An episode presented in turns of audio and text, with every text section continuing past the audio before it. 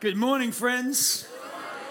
A massive shout out to everyone joining us online Carrie, Alan, and the crew out at St. George, our friends down in Canberra and around Australia.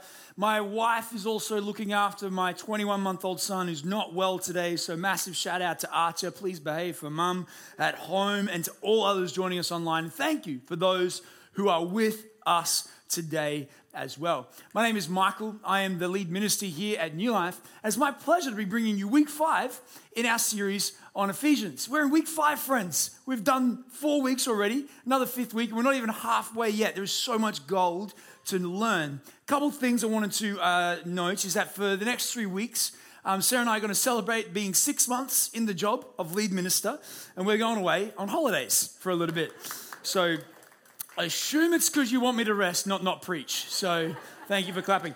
Um, no, we are excited, and uh, but the beauty about New Life is that we have such a litany of great preachers and communicators here. Next week we're calling it Generation Sunday, and our generation's pastor Jason Mountjoy, who's the most intelligent bogan that I know, is coming to preach all three services. It's going to be a wild, fun time. Encourage you to come along and be a part of that. The week after, Pastor Annie Houston is going to be preaching. The week after that, Tim Hanna will be preaching. There's you're not even going to miss me while I'm gone. It's going to be beautiful. But next week being Generation Sunday, I love how our kids' ministry is innovating. And so, what they've decided is they want to give our young people an opportunity to invite their friends to church. So today, if you have children, they will be making invitations for their friends to invite them to church next weekend. It says on the front, you're invited to Kids Life. Then on the inside, they're going to draw their favorite thing about kid life, kids life, and then explain to dear Timmy, you should come to kids life because it's awesome from Sarah or whoever it is. It's a great idea. But parents, can I just ask? Your kids will be emboldened by your encouragement. They will come home with an invitation and ask them in the car, hey, who could you give that to this week? Imagine if we see young people in kids' life come to know Jesus and their families come to know Jesus because of the evangelism of our children. This is cool. I love what James and the team are doing out at Kids Life. On that note, friends, would you join with me as we pray? Gracious God, we thank you so much for your word. Lord, as we come this morning before Scripture, we all come from different backgrounds. We all come from different weeks, from different tensions or different celebrations. And God, you know them all. But right now, help us to focus our heart and our mind on what you want to say. Lord, warm our hearts again. Move truth from our head to our heart. May we not just know what you've said, may we experience it as truth and reality. Bring divine revelation in this room. For those who do not yet know you, Father, for those who, who are not yet Christians in this room, Lord, we intercede for them this morning. We pray that they would come to know the truth of the gospel, that Jesus loves them. But may we all walk out of here knowing the truth that Jesus loves us. So less of me and more of you, I pray. In Jesus' name. And everyone said, Amen. Amen. Have you ever wondered how something worked? Have you ever been uh, you know, perplexed by the mysterious nature as to how something worked. Um, I remember a couple years ago when, still to this day, I was shocked by something I did not know. Um, when I was younger, I thought there was a lot more things that I knew than I actually did. And so, when about nine years ago, Sarah and I were dating, and as we were dating, to stay up later and hang out and have fun, we, we would play board games together. And we play this particular board game called Scattergories. And in categories, what happens is, is that you're given a letter. So, like for instance, in this scenario, we were given the letter T, and then you have to come up with words under all different categories that start with T in, a time limit. It's a really fun game, and uh, you know, often I would dominate and win, but that's a side matter. Doesn't you know, well, she's not here to defend herself. So there's this sense where, where, where you kind of come up with all these words. And I remember one night we got the letter T, and the category we had to come up with a letter starting with T was was the uh, category of farm. Turn to the person next to you and name a farm that starts with T. Guys, some of you still looking at me. We do this all the time. Turn to the person next to you. What's a farm starting with T? Some of you have got it. Some of you are wondering. Some of you perplexed. Now, for me, for me, I said turtle farm. Any other turtle farmers out there? Yeah, cool. I don't actually think they exist. Sorry, James. But I was just like, uh, choose an animal that starts with T and then add farm on the back end of it. But then my wife, Sarah, she turns around and she goes, tree farm. And I cracked up laughing at her. I'm like, you, oh, sweetheart, that's so cute. You think people farm trees. And she goes, yes, they do. And I'm like, no, you're still at university. Like, I'm, I'm, you know, I know a little bit more about the world. And let me tell you, people don't farm trees. She goes, where do you think they get wood from? I'm like, just they walk into any forest and just, which is true, that, that does happen. But, but she's like, no, Michael, seriously, there are tree farms. I'm like, no, there aren't, Sarah. You don't win on convincing me there's tree farms. So she went and got my mum. My mum was like, no, sweetie, there, there, are, there are tree farms. I'm like, mum, don't call me sweetie in front of my girlfriend, number one. Number two, tree farms don't exist. And she's like, no, they, so I Googled it. Long story short, tree farms are real. Who knew this? What? I missed this day in school. What boggled my mind is that I drive to the Sunshine Coast and you drive past tree farms. Like that part, I thought God was just really intentional with his planting. I was like, oh, you nailed it here, but you know, down in the rainforest, that wasn't too good, God. Like, you need to work on that part. No, it's like a farmer 60 years ago went and planted everything. This is like, you know, long term investment kind of stuff. He's like, in 60 years' time, I'll be rich. I don't know what I'm going to do till then. It boggled my mind. It still does. Every time we drive to the Sunshine Coast, I'm like, Sarah, Sarah, Sarah, look, it's a tree farm. Someone planted that tree. Oh, that's amazing. And Sarah's like, yes, it's a tree farm. Stop bringing it up. I'm lost in the wonder. And I'm not kidding. Like, you're going to ask Sarah. It blows my mind all the time. I'm like, man, that's, amazing. that's such a straight line of trees right there. It blows my mind. But there is a different reaction when Sarah drives past the trees. I'm nudging her, going, look at the trees. And she's rolling her eyes because, friends, her heart has become cold to the wonder of the world around her. There are two reactions when Sarah and I see tree farms one of wonder and amazement, and one of over familiarity one of incredulity, and one which says, meh. And you know, the reason why I raise this is because I think that that's sometimes the two kinds of reactions we have to the gospel. That for some of us, the gospel was revealed that you make it in.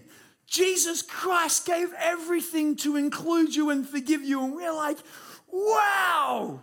And others of us are like, yes, it's a Sunday.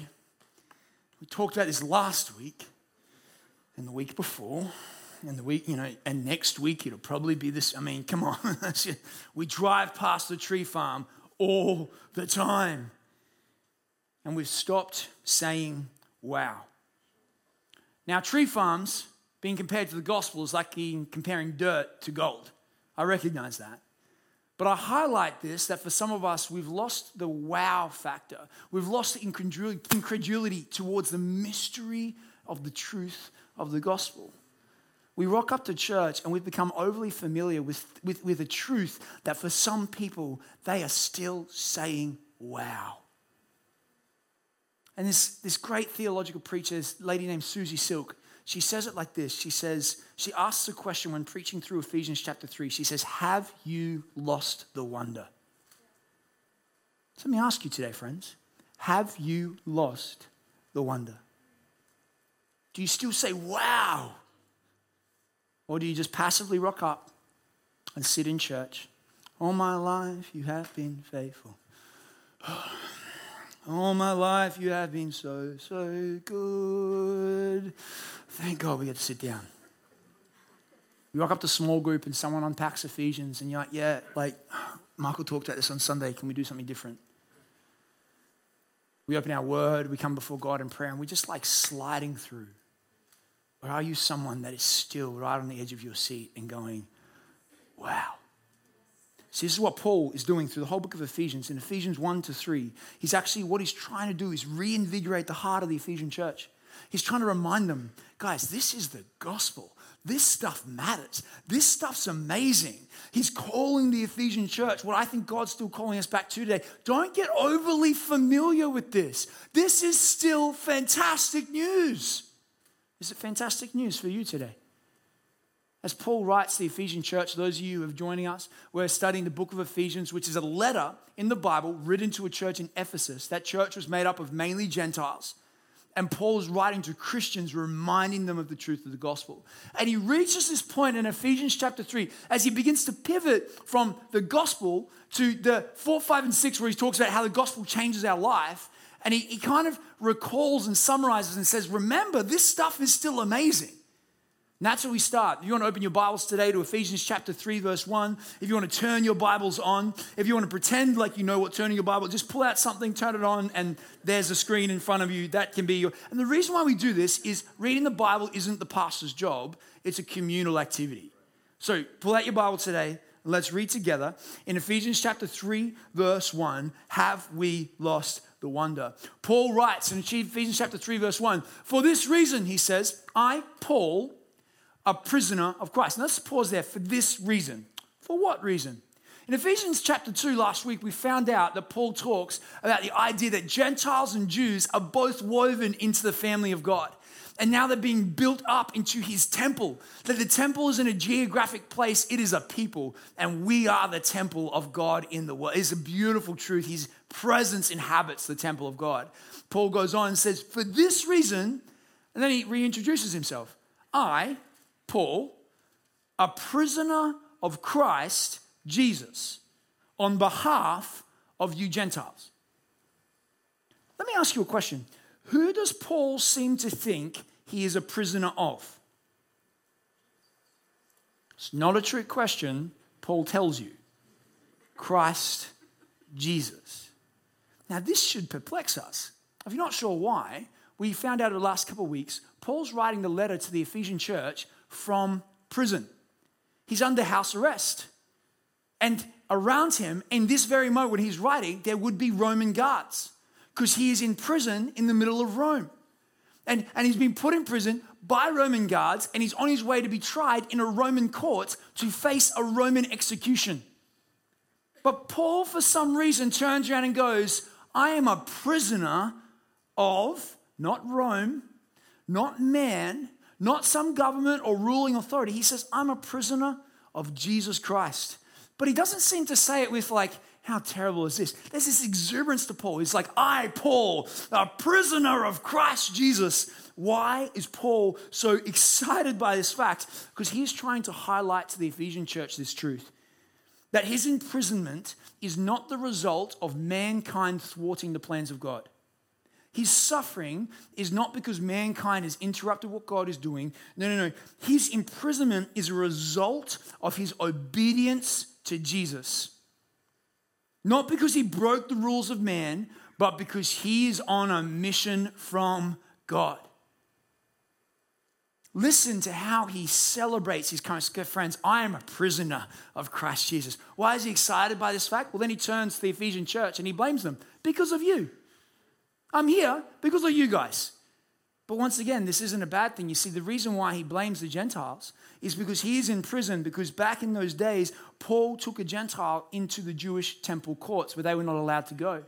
Why? Because Paul believed that the kingdom of God was now no longer based on race, but was open to every tribe, every language, and every tongue. And so he made a point taking a Gentile in where they were barred from, and the Jewish people like, imprison this man. And he's like, I'm on mission from Jesus. I'm in prison for the glory of God. This is a powerful revelation from Paul.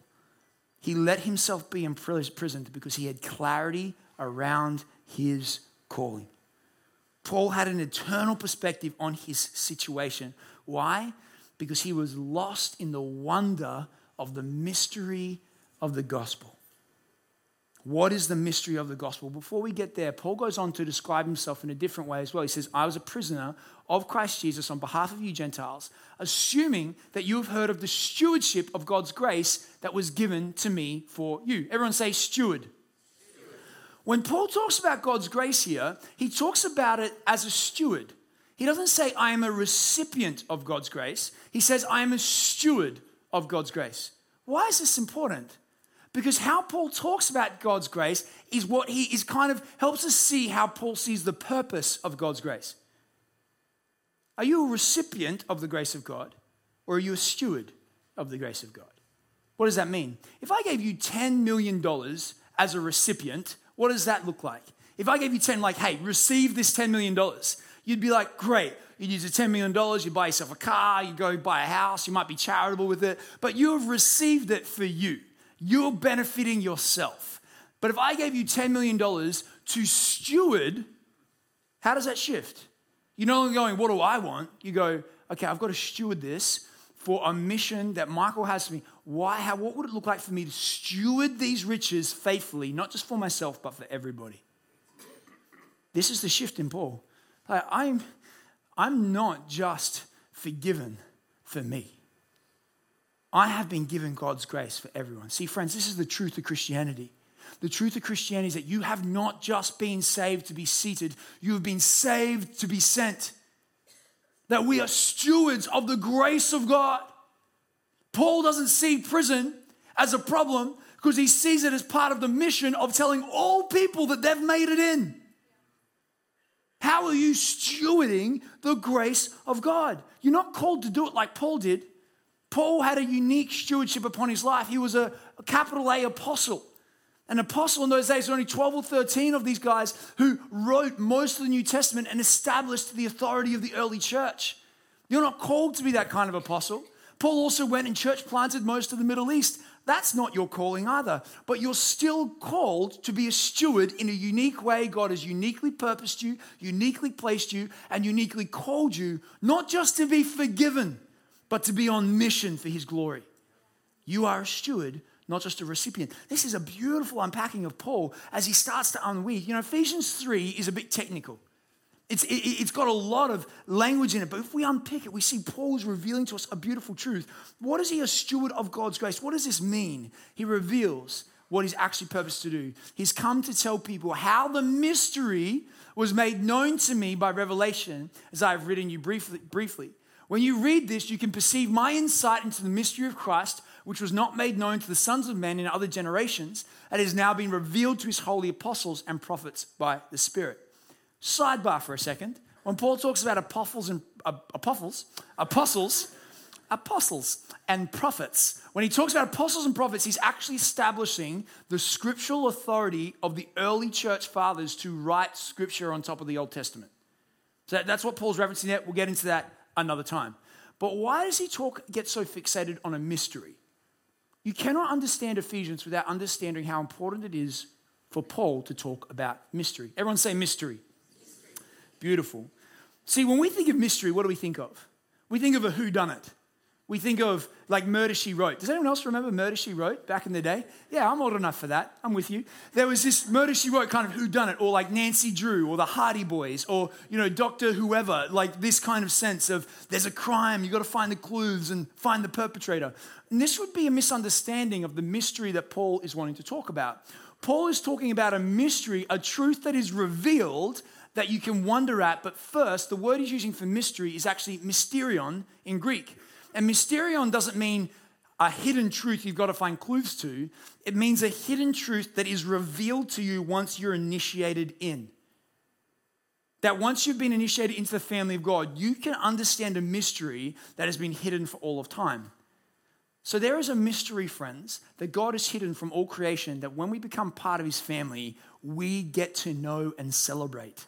Do you know the mystery of the gospel that is now made true to you, that we should now celebrate? Do you know the power of the gospel in such a way that Paul calls about? I get to reveal this mystery and am imprisoned for it. What is the mystery that Paul's talking about? It says in Ephesians chapter 1, verse 6, this mystery, Paul writes, you ready for the big reveal?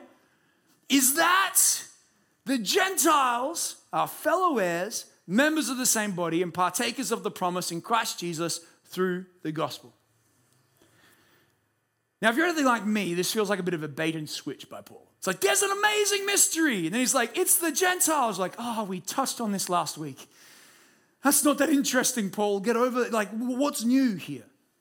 Why is Paul reinforcing this?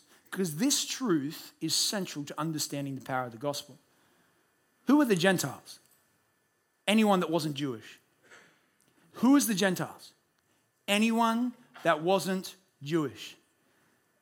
Friends, this is God making a radically inclusive statement that now not just the Jewish people, in the Old Testament, the Jewish people were fellow heirs, got to be members of the body of God, of the children of God. They were partakers of God's promise. But now Paul is writing, he's saying, actually, this promise is now not just the Jewish nation, now it's going to be all people. This is a radical truth where Paul says the kingdom of God is exclusively inclusive.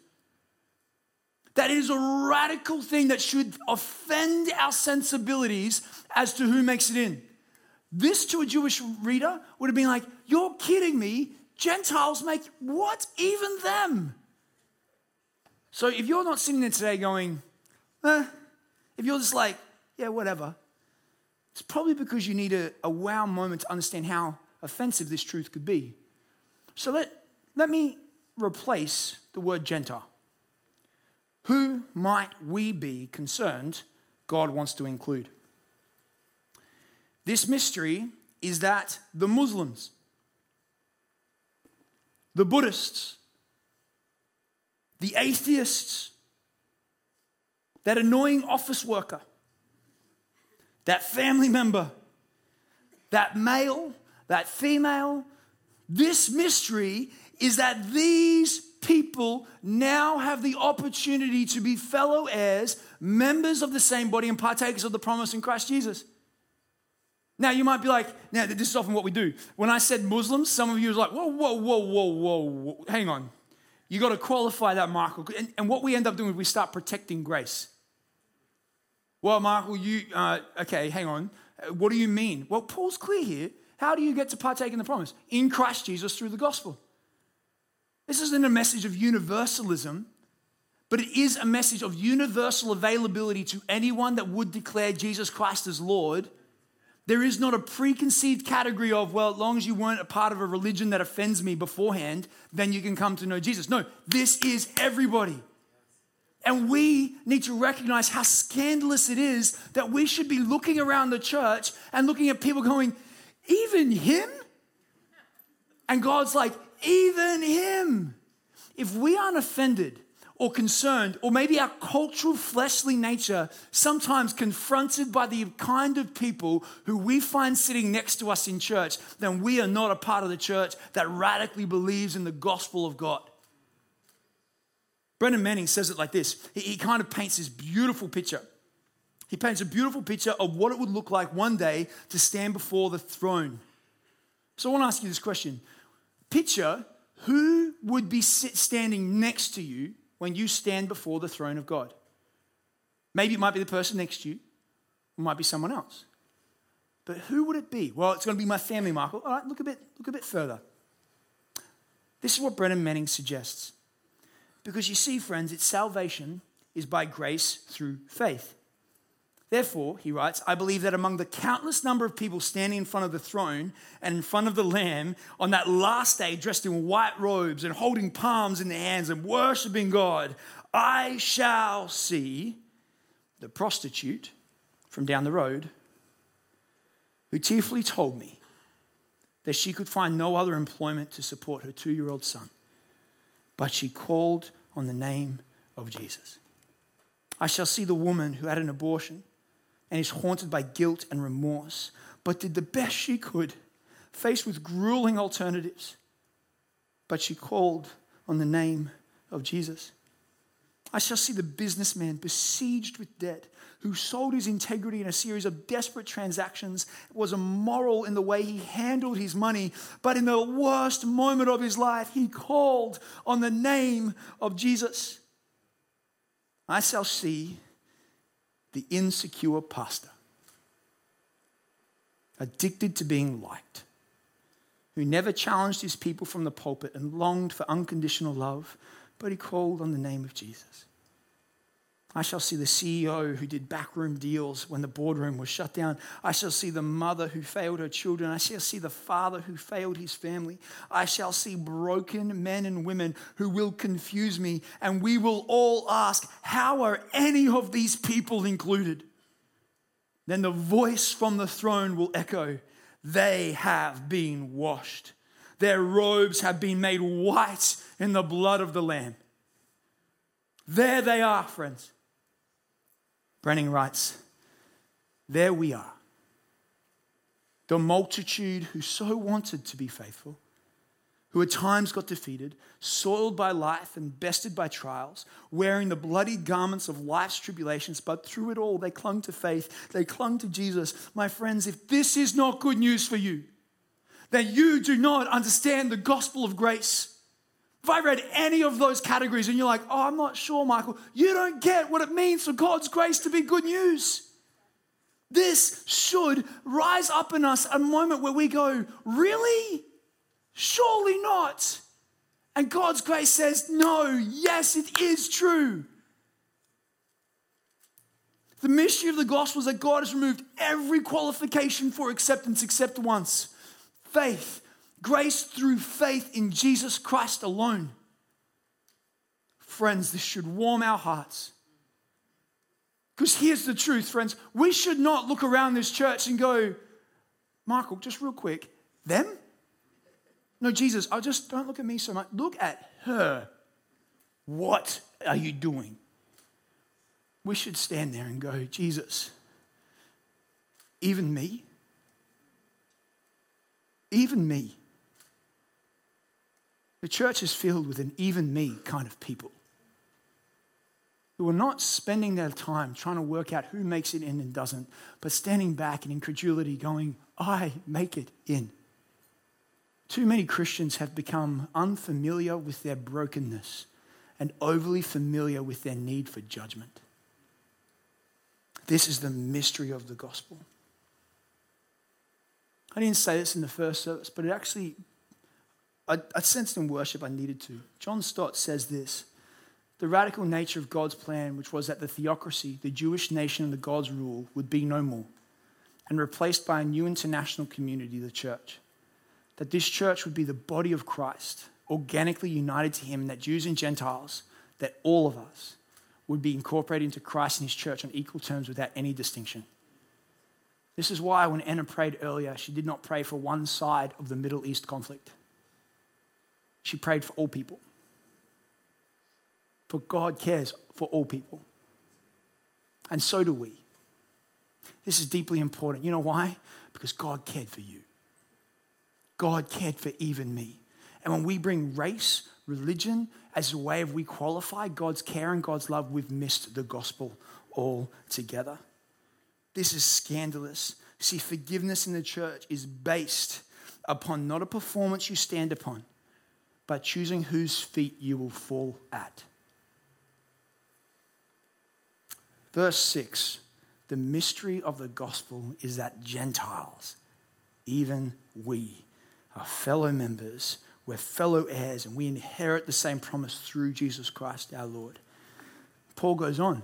He's really pumped. He's excited. He says this Of this gospel, he writes, I was made a minister according to the gift of God's grace, which was given to me by the working of his power. To me, to me, Paul writes, though I am the very least of all the saints. Why is Paul so fixated on himself here? Why is he being like, guys, I was made a minister? Is he flexing? Is he like, look how good I am? No, no, no. You see, the reason why Paul's highlighting this is he remembers who he was before Jesus. He remembers what his life was like before he got included. Who was, who was Paul? Paul was a Pharisee of Pharisees. He was the best keep. If there was something in the law, the one person that was known for keeping it perfectly was Paul. He was the most religious of them all, but more than that, he made it his life mission to go around persecuting Christians. Before Paul met Jesus, he traveled around the Middle East imprisoning and killing Christian people. You want to know who would have hated Gentiles? Paul. But that was before he was Paul. That was before he met Jesus, and he was a man named Saul who was persecuting everything and everybody.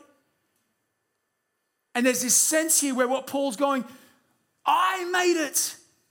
How weird is this? How cool is this? Guys, I'm imprisoned for the very thing I used to put people in prison for. wow. Even me, Paul says. This is not a statement of, even me, friends. He's going, guys, if you're wondering if you can make it, if you're wondering if you get to be included, then make sure you measure your list of wrongdoing next to Paul and that you've traveled around the Middle East killing Christians and imprisoning them and persecuting people because of their race. And then maybe you can worry about God's grace not being enough to cover you.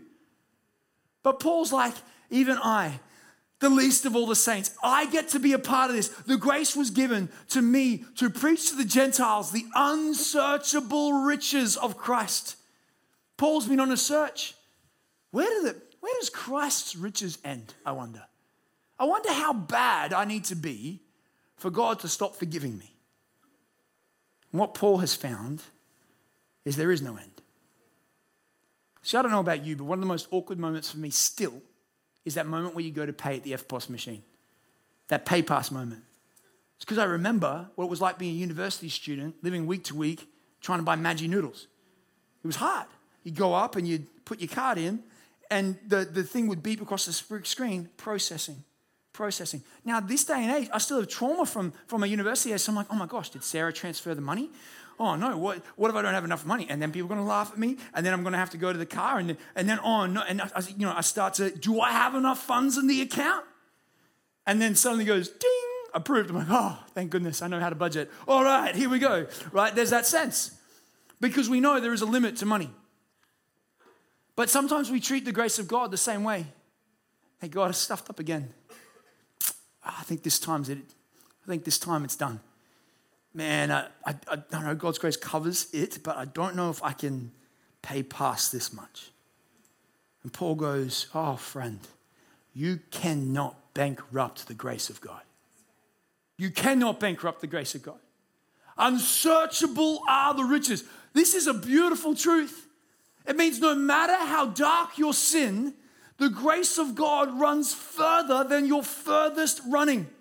He runs further than you could ever possibly run away from Him and covers your sin. And when we say something like this, my sin is too much for God to forgive, this is literally what we're saying. My sin is more powerful than the blood of Jesus Christ on the, on the cross of Calvary.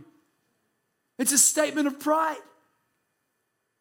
But when we realize nothing, nothing can, can, can outrun, outpace, or outsin the grace of God, then we go, how unsearchable are the riches of God. God, I don't want to be a recipient of this. I'm going to be a steward. I'm going to tell everybody, even you, even you. You want to know why? Because it's even me. And it's this that Paul says this is the beautiful mystery of God's grace. Friends, have you lost the wonder of the gospel? Have you lost the moment of standing back and going, even me, God? Even me. And Paul, Paul talks about this. He goes, This is so beautiful because this is what I've come to do. I've come to bring light for everybody as to what is the mystery. So, what was hidden for ages in God. Now, this is really bizarre. Paul seems to insinuate that God has been hiding his plans from humanity. He's been holding and playing his cards close to his chest. He hasn't revealed what he's up to.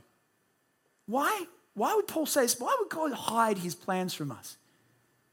Because I wonder, you know that moment in the action movie where Bruce Willis stands up there and like, how are you going to save the day? And he tells them his plans, and they go, what? That's stupid. That'll never work. How could you possibly do it? And Bruce Willis just looks at the camera and is like, watch me. And you're like, and he does, and you're at the end like, man, this is the best movie of all time, right? So, so, so what happens is that they laugh at the hero's plans. I wonder if it's the same with God. And the way I know this is because we actually see how humanity responds when God lets them in to his plan.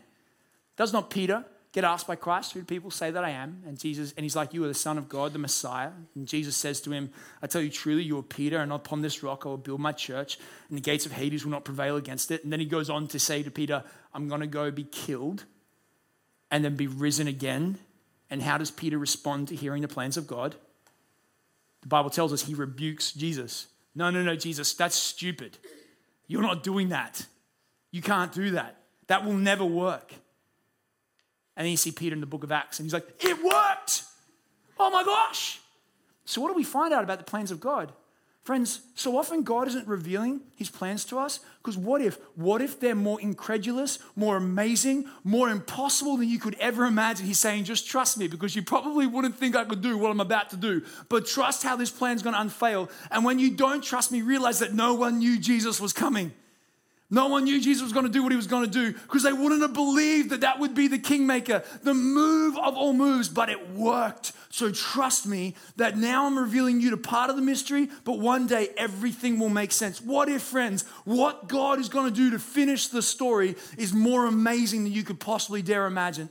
More impossible than you could possibly dare conceive. This is what he's talking about here. He says, Guess what? I've hidden my plans from everybody. In fact, in the last part of the verse, he goes, I've actually hidden my plans that now I'm making it known to all the rulers and authorities in the heavenly places. This is a weird thing to say. When Paul is writing of the heavenly places, who's he talking about? Angels and demons. And sometimes we talk about the demonic force or angelic beings as if they're omniscient and all knowing. They're not. Only God is all knowing. Now, you might be like, Michael, angels, I did not know we believed in that. We will, maybe we'll do a sermon on it at some stage, so don't get too lost there. But we do believe in the spiritual realm. But what is Paul saying here? They were not aware of the plans of God. God played their plans closely to his chest, so much so that now angels and demons are leaning in and going, God's doing what? They're leaning in and they're saying, God's doing even them? Where are they leaning in? Where's the center stage that the angels and demons are actually watching to see the unfolding plan of God's grace and salvation? What does it say earlier? So that through the third line, up from the bottom, through the, that's okay, I'll do it, through the church. So that through the church, the manifold wisdom of God might now be made known. So, so what does this tell us? Um, I don't play tennis. So people helped me out in the first service, so I'm going to not butcher this analogy too much. But you know how, like at Wimbledon, there's a whole bunch of different courts? It's like 50 courts or something. And then there's one central court. I think it's called center court. Did I get that right? Awesome. Now, when you're watching Wimbledon, where is the court you really want to be watching? Center court. It's where everyone's leaning in and be like, yeah, but what's happening on center court? Stop showing us court 15. Show us center court. That's where the action is. What Paul is saying here, you want to know where center court is for the universe? You want to know where both the angelic and demonic forces are leaning in to see the unfolding wisdom of God? The church. The church. Some of you rocked up today, and there is angels and demons who know your story, who know what's been going through your life, who know what you did last night, know what you've been thinking, and they're looking at God and going, Even them? What? No. And from the throne, you hear this voice saying, I have washed them clean, even them. God, wait, wait, I've planned this from eternity, even them. Some of you are struggling through your week, and you dare to raise your hands in worship and be in awe and wonder at the goodness of God. All my life, you have been faithful. All my life, God, you've been so, so good. And there are demonic forces going, We tried to discourage them this week. There was enough battle in their week. Why are they singing? This doesn't make sense. And the mystery of the gospel is being unfolded as the people of God choose to declare his praises and his glory in the world. This is center court, friends. Not this building, but this people. That through the church, the manifold wisdom of God is being made known, not just to humanity, to the whole spiritual realm. And they're leaning in and they're looking at some of you and you're asking the question, even me. And there are spiritual forces coming in and agreeing with you and going, Yeah, God, I'm like, even them? God says, Even them. Even them. This is good news, friends that some of us have forgotten to celebrate, to revel in. There's this great quote that says this from John Stott, but who are the audience? They are the cosmic intelligences and the principalities and powers in the heavenly places. We are to be, to think of them as spectators of the drama of salvation. Thus, the history of the Christian church becomes a graduate school for angels. Now, some of you are sitting here today and going, Michael, the church has hurt me. It will do that. It's filled with people. Some of you are sitting going, church doesn't always look as so beautiful and glorious. But this is what's so amazing is that no matter how many times the church gets it wrong, no matter how many times the church stuffs it up, God still redeems it. God still turns the story around. God still uses the church as the source of hope and light. He, he condemns. Some of you are saying, but Michael, the church in the West is dying. What if it's not dying, friends? What if God's refining his bride? What if he's refining and saying, I'm going to make this a people that the world looks at and goes, wow, they're really full of their own glory? No, it's filled with people going, hey, even me. Oh God, even me. You're including me in your story. And they're wowed by the nature of the gospel. Friends, have you lost the wonder? Because there are things you can't see leaning in and saying, wow. The grace of God does that. This is why Paul goes on to write this was according to the eternal purpose that he has realized in Christ Jesus our Lord, in whom we have boldness and access with confidence through our faith in him. What's Paul saying here? He's saying, guys, why is God doing this? God didn't come up with the idea of the church at the, at, at, the empty tomb on Easter Sunday. Since the dawn of time, God has an eternal plan to not just call the Israelites to be his people, but to make a new people, a new humanity, call it the body of Christ and call them all home. It's a beautiful moment when Paul's sitting in this prison under house arrest on the way to his execution. He's saying, I get to write to the center stage of God's work in Ephesus right now and tell them, even you Get a front seat to the glory and goodness of God. You are accepted into his family. And so Paul says to the church in Ephesus, friends, I ask you not to lose heart over what I'm suffering for you, because it's for your glory. Paul had an eternal perspective on his life. He knew that even death wasn't the end, so he wasn't afraid. He had an eternal perspective on his calling. He wasn't just a recipient of the grace of God, he was a steward of the grace of God need an eternal perspective on the church. If you read all of Paul's letters, you'll know, boy, the church let him down a lot. It screwed up almost every letter. It's like, stop doing this, stop doing this.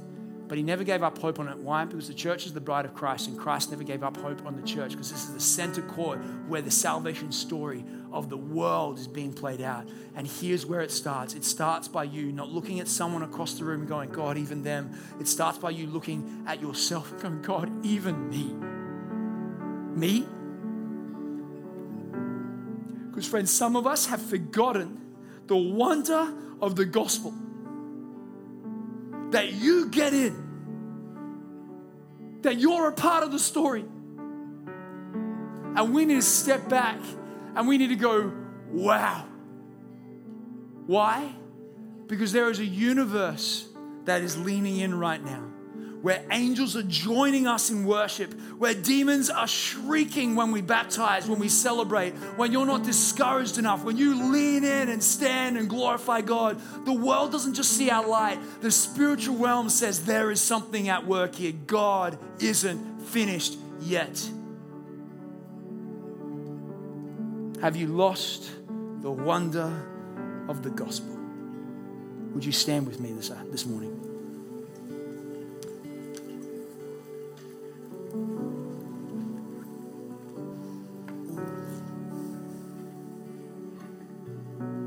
Right now, just with your eyes closed, there is a moment where some of you are asking, even me, Michael, even me? I'm going to tell you, as a pastor in this church,